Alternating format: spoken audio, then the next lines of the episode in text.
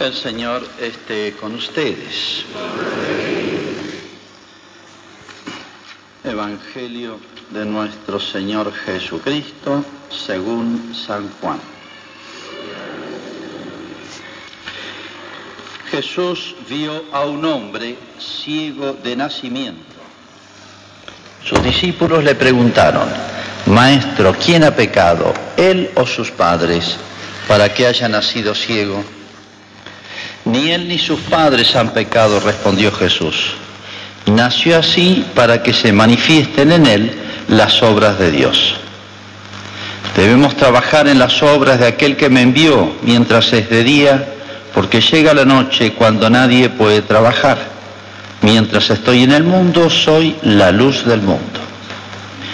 Después que dijo esto, escupió en la tierra, hizo barro con la saliva y lo puso sobre los ojos del ciego, diciéndole, ve a lavarte a la piscina de Siloé, que significa enviado.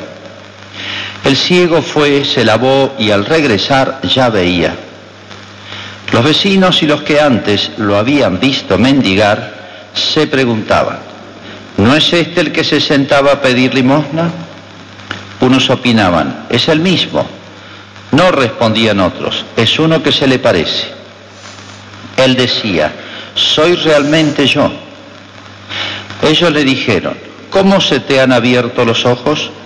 Él respondió, ese hombre que se llama Jesús hizo barro, lo puso sobre mis ojos y me dijo, ve a lavarte, así lo es. Yo fui, me lavé y vi. Ellos le preguntaron, ¿dónde está? Él respondió, no lo sé. El que había sido ciego fue llevado ante los fariseos. Era sábado cuando Jesús hizo barro y le abrió los ojos. Los fariseos, a su vez, le preguntaron cómo había llegado a ver. Él respondió, me puso barro sobre los ojos, me lavé y veo. Algunos fariseos decían, este hombre no viene de Dios porque no observa el sábado. Otros replicaban, ¿Cómo un pecador puede hacer semejantes signos? Y se produjo una división entre ellos. Entonces dijeron nuevamente al ciego, ¿y tú qué dices del que te abrió los ojos? El hombre respondió, es un profeta. Sin embargo, los judíos no querían creer que ese hombre había sido ciego y que había llegado a ver, hasta que llamaron a sus padres y les preguntaron, ¿Es este el hijo de ustedes, el que dicen que nació ciego? ¿Cómo es que ahora ve? Sus padres le respondieron, sabemos que es nuestro hijo y que nació ciego, pero ¿cómo es que ahora ve y quién le abrió los ojos? No lo sabemos. Pregúntele a él, tiene edad para responder por su cuenta. Sus padres dijeron esto por temor a los judíos que ya se habían puesto de acuerdo para excluir de la sinagoga al que reconociera a Jesús como Mesías. Por esta razón dijeron, tiene bastante edad, pregúntenle a él. Los judíos llamaron por segunda vez al que había sido ciego y le dijeron, glorifica a Dios, nosotros sabemos que ese hombre es un pecador. Yo no sé si es un pecador, respondió. Lo que sé es que antes yo era ciego y ahora veo. Ellos le preguntaron, ¿qué te ha hecho? ¿Cómo te abrió los ojos? Él les respondió, ya se los dije y ustedes no me han escuchado. ¿Por qué quieren oírlo de nuevo? ¿También ustedes quieren hacerse discípulos suyos? Ellos lo injuriaron y le dijeron, tú serás discípulo de ese hombre. Nosotros somos discípulos de Moisés. Sabemos que Dios habló a Moisés, pero no sabemos de dónde es este. El hombre les respondió, esto es lo asombroso, que ustedes no sepan de dónde es, a pesar de que me ha abierto los ojos. Sabemos que Dios no escucha a los pecadores, pero sí al que lo honra y cumple su voluntad. Nunca se oyó decir que alguien haya abierto los ojos a un ciego de nacimiento. Si este hombre no viniera de Dios, no podría hacer nada. Ellos le respondieron, tú naciste lleno de pecado y quieres darnos lecciones, y lo echaron. Jesús se enteró de que lo habían echado y al encontrarlo le preguntó, ¿crees en el Hijo del Hombre? Él respondió, ¿quién es Señor para que cree en él? Jesús le dijo, tú lo has visto, es el que te está hablando. Entonces él exclamó, creo Señor, y se postró ante él. Después Jesús agregó, he venido a este mundo para un juicio, para que vean los que no ven y queden ciegos los que ven. Los fariseos que estaban con él oyeron esto y le dijeron, ¿acaso también nosotros somos ciegos? Jesús le respondió, si ustedes fueran ciegos no tendrían pecado, pero como dicen vemos, su pecado permanece. Es palabra del Señor.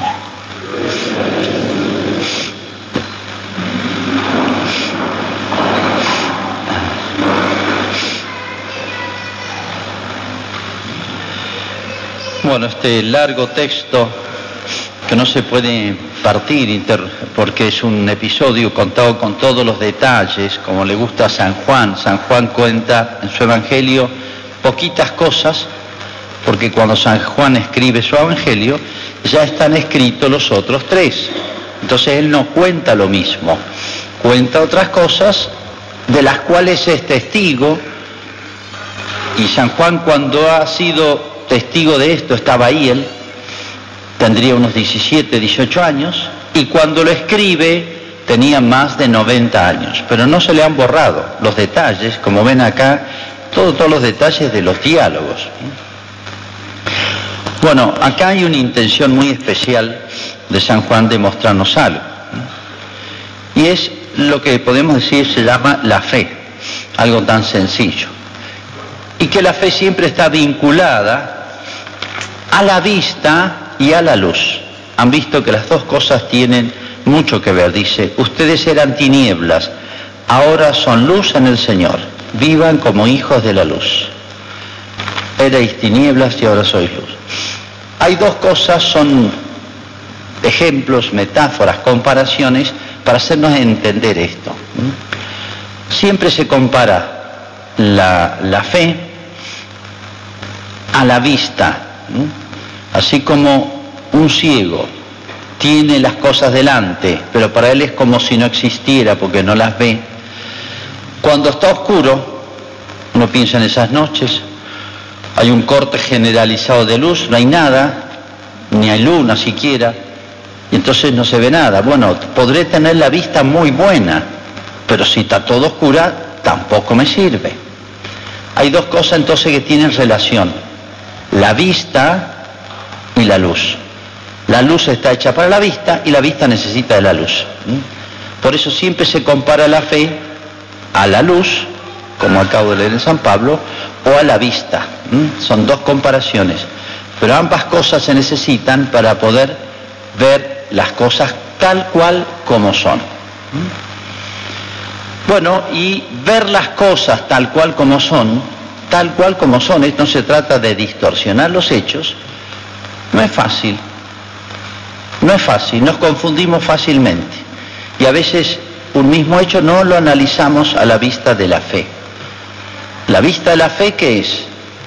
Es como si Dios me prestara, a eso vino Jesús, es como si Dios me prestara su manera de ver las cosas, las hago mía, y con esa vista, con todas las limitaciones que tiene mi cabeza, con todas las limitaciones humanas que yo tengo, porque no soy Dios, trato de ver las cosas, los acontecimientos, todas las cosas, ¿no?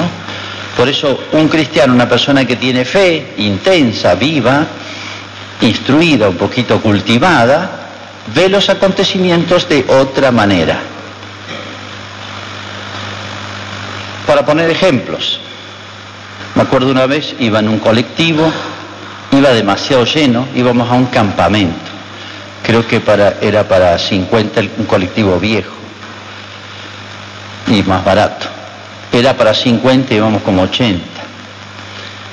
Íbamos rezando el rosario y el chofer, yo iba charlando con el chofer y me dice, padre, qué bien, qué bien un padre, así nos da la bendición. Bueno, rezamos el rosario, bendije todos. Termino de hacer eso, se prendió fuego el colectivo.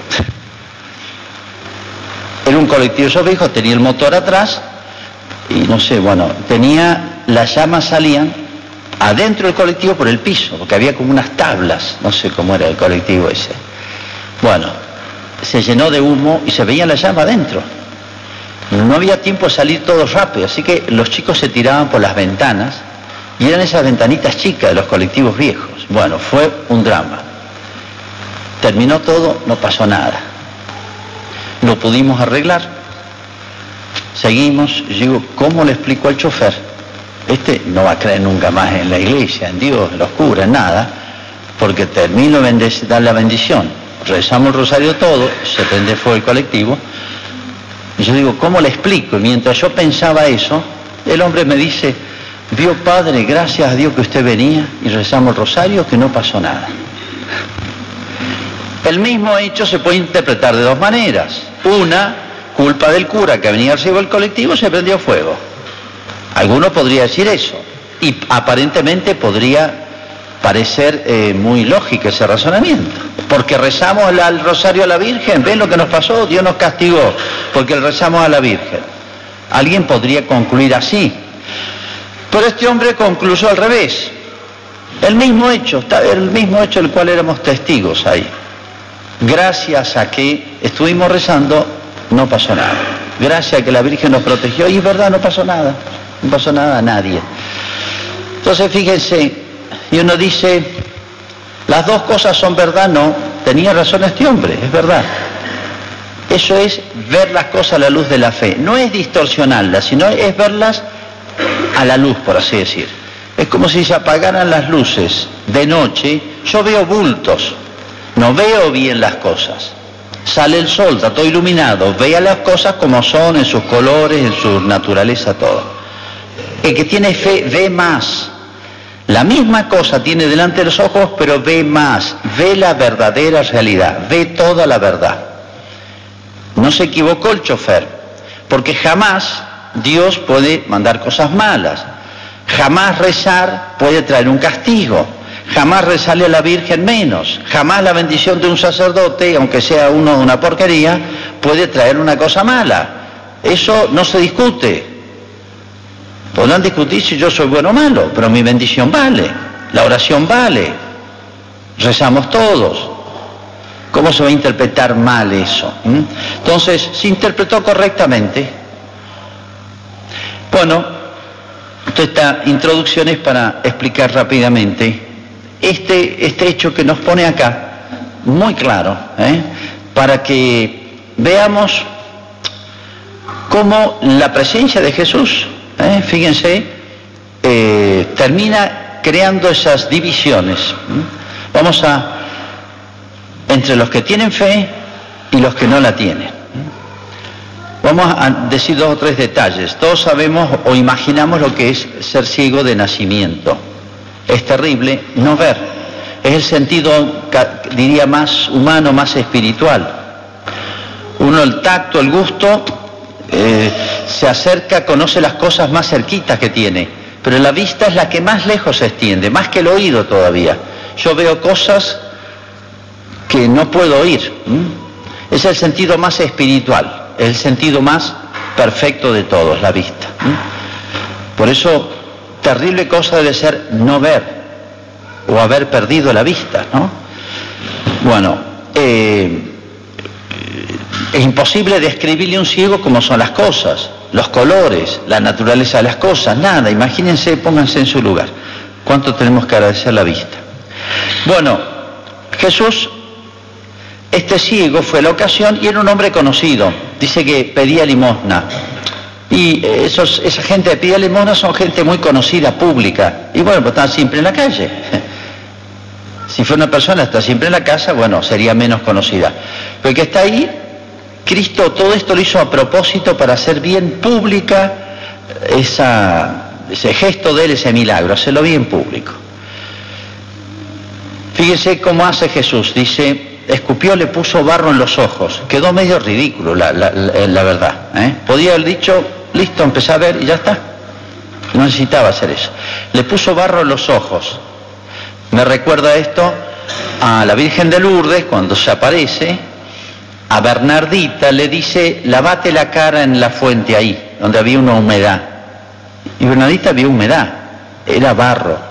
se lavó la cara, pero quedó con la cara llena de barro. Y todos se reían, como diciendo, no creían que se le aparecía a la Virgen. Ve, esta está loca. Ahora está fuera de sí. Se, se pone barro en la cara. Pero el barro empezó a hacerse un poquito más licuado, más licuado, más licuado, y nació la famosa fuente de Lourdes, de donde sale el agua de Lourdes, en abundancia. Entonces, fíjense, es para ponernos un poquito a prueba, muy parecido a las dos cosas. Este hombre se pone, le pone Jesús mm, eh, con la saliva, se barra y le pone los ojos. Queda, imagínense, me queda medio ridículo. Dice, andá Siloé. De donde estaba Jesús, así lo he, tenía que atravesar, como si yo dijera, andate hasta Gendarmería, atravesar toda la ciudad. De manera que este hombre, que ya era conocido, con la cara llena así en barrosa, ridícula, tal vez acompañado por alguien, atravesó la ciudad y todo el mundo lo vería, preguntaría, y este hombre después el mismo trecho al revés, pero ya ahora veía, vendría los gritos publicitando que ahora ve, no vendría calladito, imagínense, todo el mundo que lo conocía, de manera que Cristo con este gesto quiso hacerlo bien pública la cosa, cosa que se enteren todos. Y fíjense las actitudes. Hay una cosa muy clara y muy pública. Este hombre era ciego para colmo de nacimiento, acá no hay trampa, lo atestiguan los padres, lo dice él mismo, y ahora ve. Fíjense la actitud del ciego, la mejor. No sabe quién es Jesús, pero sin embargo Jesús le hace el milagro y lo quieren apretar. Dice, no sé, no sé quién es ese que me ha hecho. Eh, le dicen una persona mala a Jesús. Sabemos que es malo, le dicen. Dice, yo no sé si es malo o no, pero a mí me curó. O sea, hay una cosa muy clara, muy evidente ante los ojos, ¿no? Me hizo un milagro. ¿eh?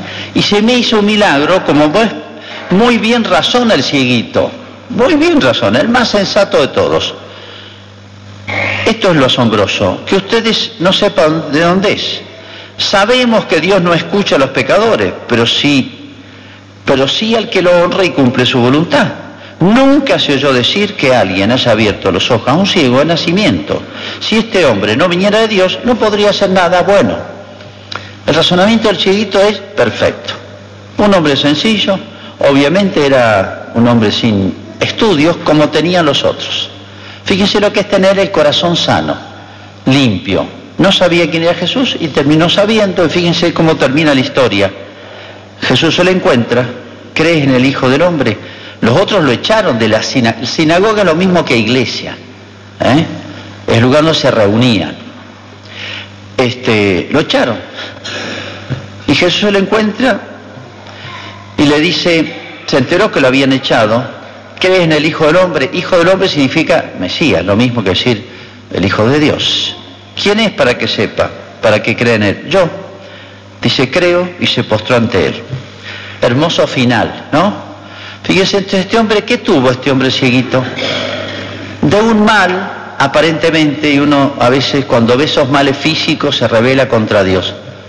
Y fíjense cómo Dios siempre permite el mal físico, permite males, Dios no lo quiere, los permite porque del mal saca bien. Es lo que Cristo dice de entrada, para que se manifieste la gloria de Dios. Siempre hay que pensar eso. Cuando hay un mal, solo el diablo es una tentación que nosotros saquemos mal. Porque el, diablo nos hace trampas. Ocurren tantos males en nuestra vida, físicos o morales, que nos hacen una injusticia, me trataron mal, no, siempre tenemos y sí, nosotros hacemos lo mismo mil veces y no nos damos cuenta.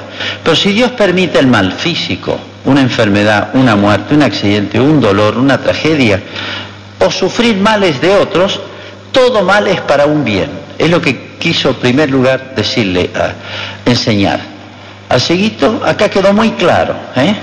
de este mal, la ceguera, años de miseria tal vez viviendo así, miren qué bien que sacó. No solamente recuperó la, vista física, sino algo más grande que quería darle Jesús. Es la vista del alma, que es la fe. ¿Quién es para que cree en él? Yo, se postró. Impecable el cieguito. Qué alegría que tenía el ciego, porque sabe lo que es hacerle un milagro. ¿eh? Y más póngase en el lugar de él. Cómo le cambió la vida.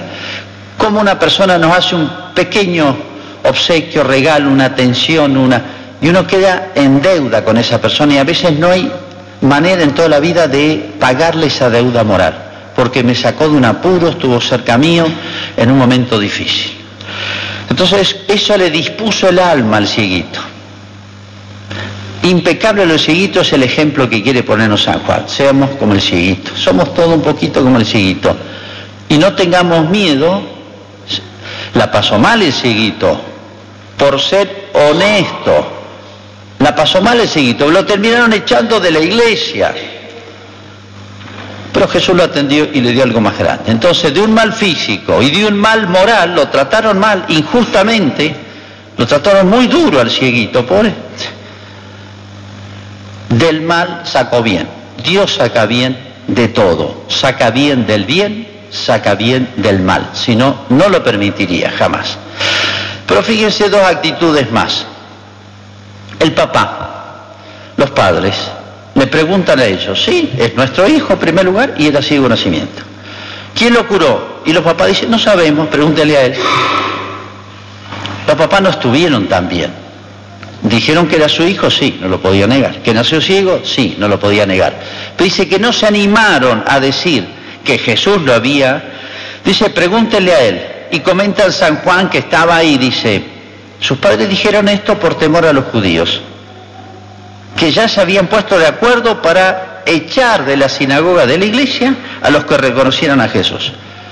Entonces los papás ven que él hizo un milagro, no pueden negarlo, Está bien, hasta acá está bien, se portan bien y dicen la verdad.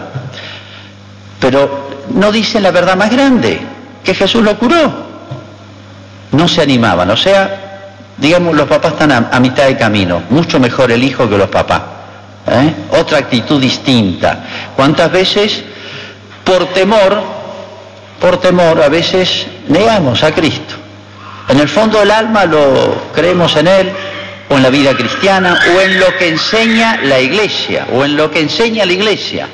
Estamos en una conversación, etcétera, personas que a veces por ignorancia dicen cualquier cosa y nos achicamos, nos achicamos por temor a algo.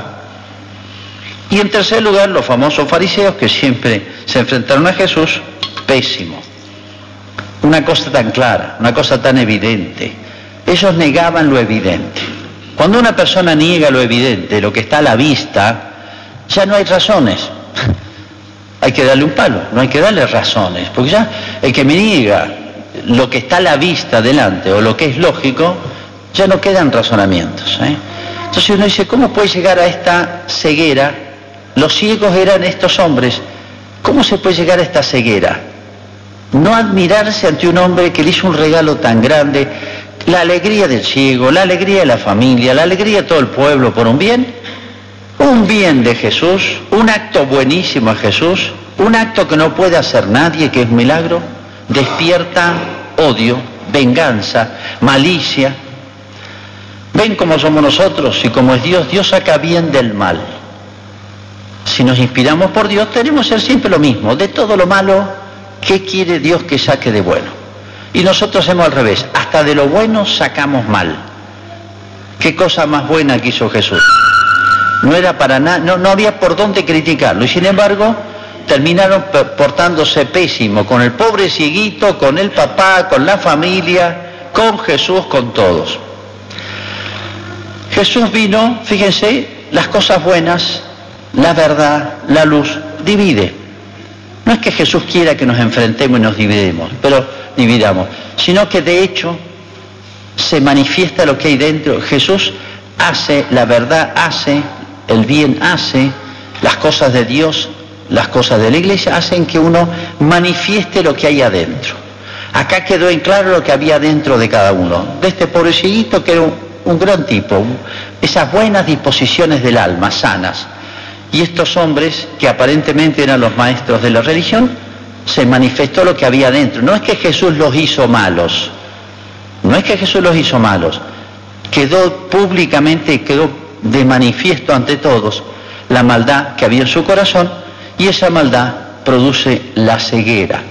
Parece mentira. El ser humano es capaz de lo mejor y de lo peor. Somos capaces de cosas extraordinarias y uno conoce tantas almas buenas almas buenas, que por su vida ha pasado todas las cosas malas, pero ellos no los ha hecho malos, no los ha hecho maliciosos, rebeldes con todo, mal pensados siempre, al revés.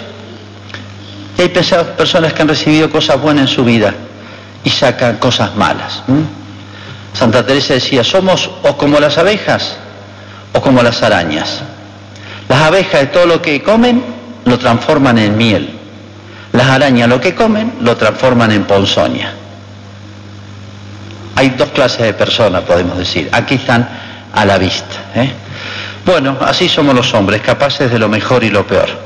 Pero qué regalo tan grande, el más grande de todos, que es no el milagro. El milagro es extraordinario, pero el milagro, todos los milagros de Cristo son para llevarnos y hacernos un milagro mucho más grande, el más grande de todo, que es ese regalo de la fe, poder ver la vida nuestra, de los demás, de todo, con los mismos ojos, con los mismos pensamientos, con la misma ciencia de Dios. Ese es el regalo de la fe. Hacemos ahora nuestra profesión de fe. Creo en un solo Dios, Padre Todopoderoso.